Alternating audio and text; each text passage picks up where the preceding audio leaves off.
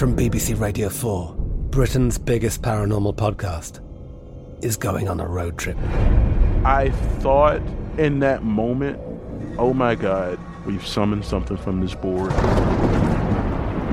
This is Uncanny USA. He says, Somebody's in the house, and I screamed. Listen to Uncanny USA wherever you get your BBC podcasts, if you dare.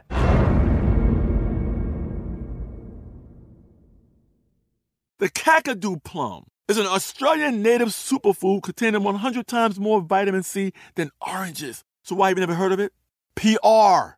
No one's drinking a Kakadu smoothie? I'm JB Smoove, and that was a full episode of my new podcast, Straightforward, inspired by guaranteed straightforward pricing from AT&T Fiber. Get what you want without the complicated. AT&T Fiber, live like a gigillionaire. Available wherever you get your podcast. Limited availability in select areas. Visit AT&T.com slash hypergig for details. Hey everyone, this is Jodie Sweetin from the podcast How Rude, Tanneritos. I've been needing a quick getaway with my family, and the 2024 Hyundai Santa Fe is the perfect vehicle to take us there. It has standard third row seating, so I'm able to pack my entire family, plus pets, in the car while also having enough room for our camping essentials. Available HTRAC all wheel drive will get us through any dirt trails, and available dual wireless charging pads will ensure we never have to worry about getting stuck with a dead phone in the middle of nowhere. Visit HyundaiUSA.com or call 562-314-4603 for more details. Hyundai, there's joy in every journey. I bet you're smart. Yeah, and you like to hold your own in the group chat. We can help you drop even more knowledge. My name is Martine Powers. And I'm Elahe Izadi. We host a daily news podcast called Post Reports. Every weekday afternoon, Post Reports takes you inside an important and interesting story with the kind of reporting that you can only get from the Washington Post. You can listen to Post Reports wherever you get your podcasts. Go find it now and hit follow. This Day in History class is a production of iHeartRadio. Hello. Welcome to This Day in History class, where we dust off a little piece of history every day. Today is March 22nd, 2019.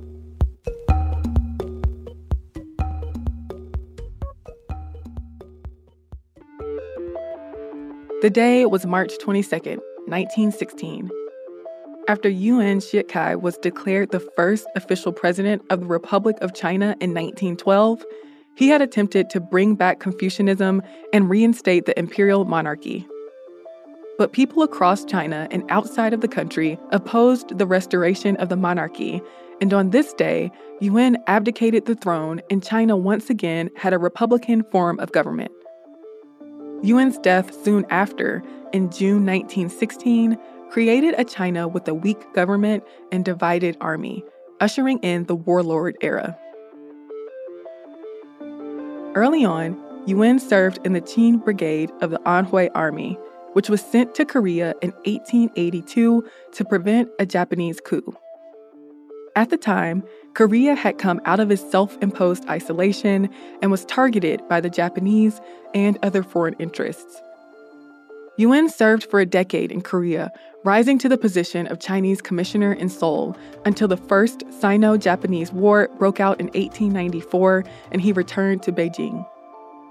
After Japan emerged victorious in the Sino Japanese War in 1895, Yuan was put in charge of training a new army. In 1898, when the Guangxu Emperor attempted to institute a series of progressive reforms, Empress Dowager Cixi wrested power from the emperor with the help of conservative military leaders. Yuan and Cixi then formed an alliance, and his political power grew. He was appointed governor of Shandong province in 1899. And at the turn of the century, he used his new army to suppress the Boxer Rebellion, and his division was the only part of China's army that survived the rebellion. From there, he kept gaining influence. He became the viceroy of Zhili, the region around Beijing. And he was appointed the minister of Beiyang and the commissioner of the Army Reorganization Council. Yuan even played a role in political reforms late in the Qing dynasty, like creating the ministries of education and police. Cixi was firm in her support of Yuan, and Yuan was even more powerful than her because of his role in government and military command. So his opponents in the Qing court began to worry that he would lead a military coup. When Cixi and Guangxu died only a day apart in 1908, Yuan was ordered to retire from his offices and sent home to Henan province under the guise that he had to treat a foot ailment. But he didn't stay away for long. When the Xinhai Revolution broke out in October 1911, the Qing court begged him to come back, but he refused, saying his foot ailment was still a problem. That was sarcasm if you didn't catch it. Anyway, Yuan eventually accepted, and he became prime minister in November, as well as commander in chief of all the armies in North China that were fighting against the revolutionists. By December, he had forced leaders of the revolution to negotiate. During the negotiations, revolution leader Sun Yat sen was elected president of the provisional government of the Chinese Republic. But the revolutionaries were in a weak position militarily, so they compromised with Yuan. Yuan got Empress Dowager Long Yu to abdicate the throne on behalf of her child emperor's son, Pu Yi.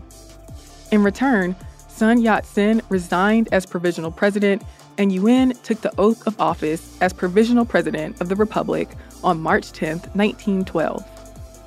But Yuan only took the position to consolidate his power he wasn't particularly interested in a democratic government. Needless to say, the Republic had a rocky start. The treasury was empty, provinces were controlled by warlords, and there still was no permanent constitution. Using foreign loans, Yuan expanded his army and bought politicians. The Nationalist Party, or Kuomintang, opposed Yuan and his camp. When the chairman of the party was murdered in March of 1913, all signs of guilt pointed to Yuan's government. In 1913, Parliament, under force, elected Yuan president. The new president soon dissolved the Kuomintang, arrested its members, and dissolved parliament.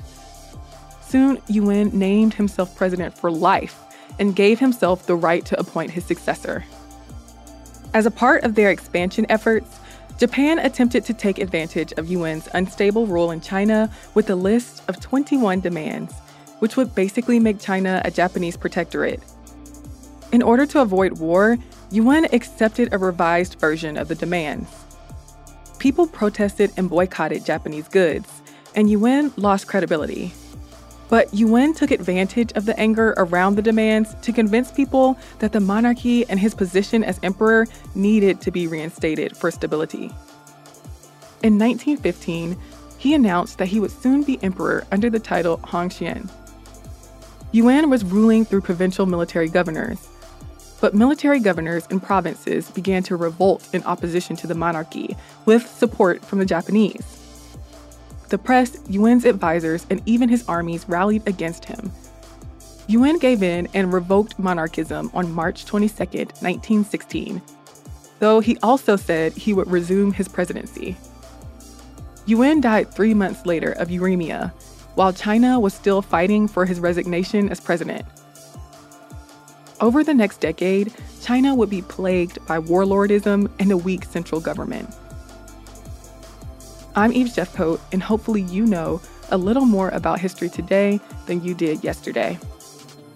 If you feel like correcting my pronunciation or my accent on anything that I've said in the show, feel free to leave a very kind comment on Twitter, Instagram, or Facebook at TDIHC Podcast. Thank you for joining me today. See you same place, same time tomorrow. For more podcasts from iHeartRadio, visit the iHeartRadio app, Apple Podcasts, or wherever you listen to your favorite shows. From BBC Radio 4, Britain's biggest paranormal podcast is going on a road trip. I thought in that moment, oh my God, we've summoned something from this board. This is Uncanny USA. He says, Somebody's in the house, and I screamed. Listen to Uncanny USA wherever you get your BBC podcasts. If you dare.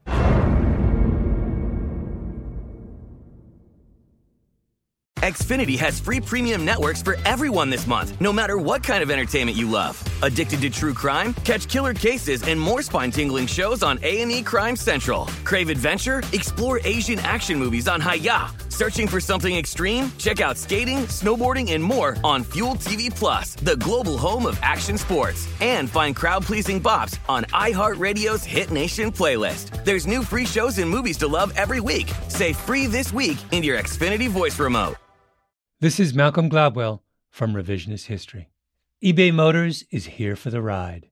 With some elbow grease, fresh installs, and a whole lot of love, you transformed a 100,000 miles and a body full of rust into a drive that's all your own.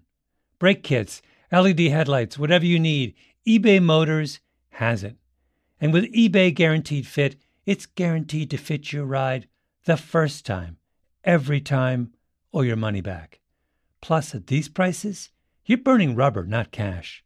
Keep your ride or die alive at ebaymotors.com. Eligible items only, exclusions apply. Hey guys, back at the playground again, huh? Yep. You know what this playground could use? A wine country. Heck yeah, and some waves so we could go surfing. Oh, ah, love that. A redwood forest would be cool. I'm in. Ah, ski slopes. Let's do it. Um, can a girl go shopping? Yeah, baby. Wait. Did we just invent California? Discover why California is the ultimate playground at visitcalifornia.com.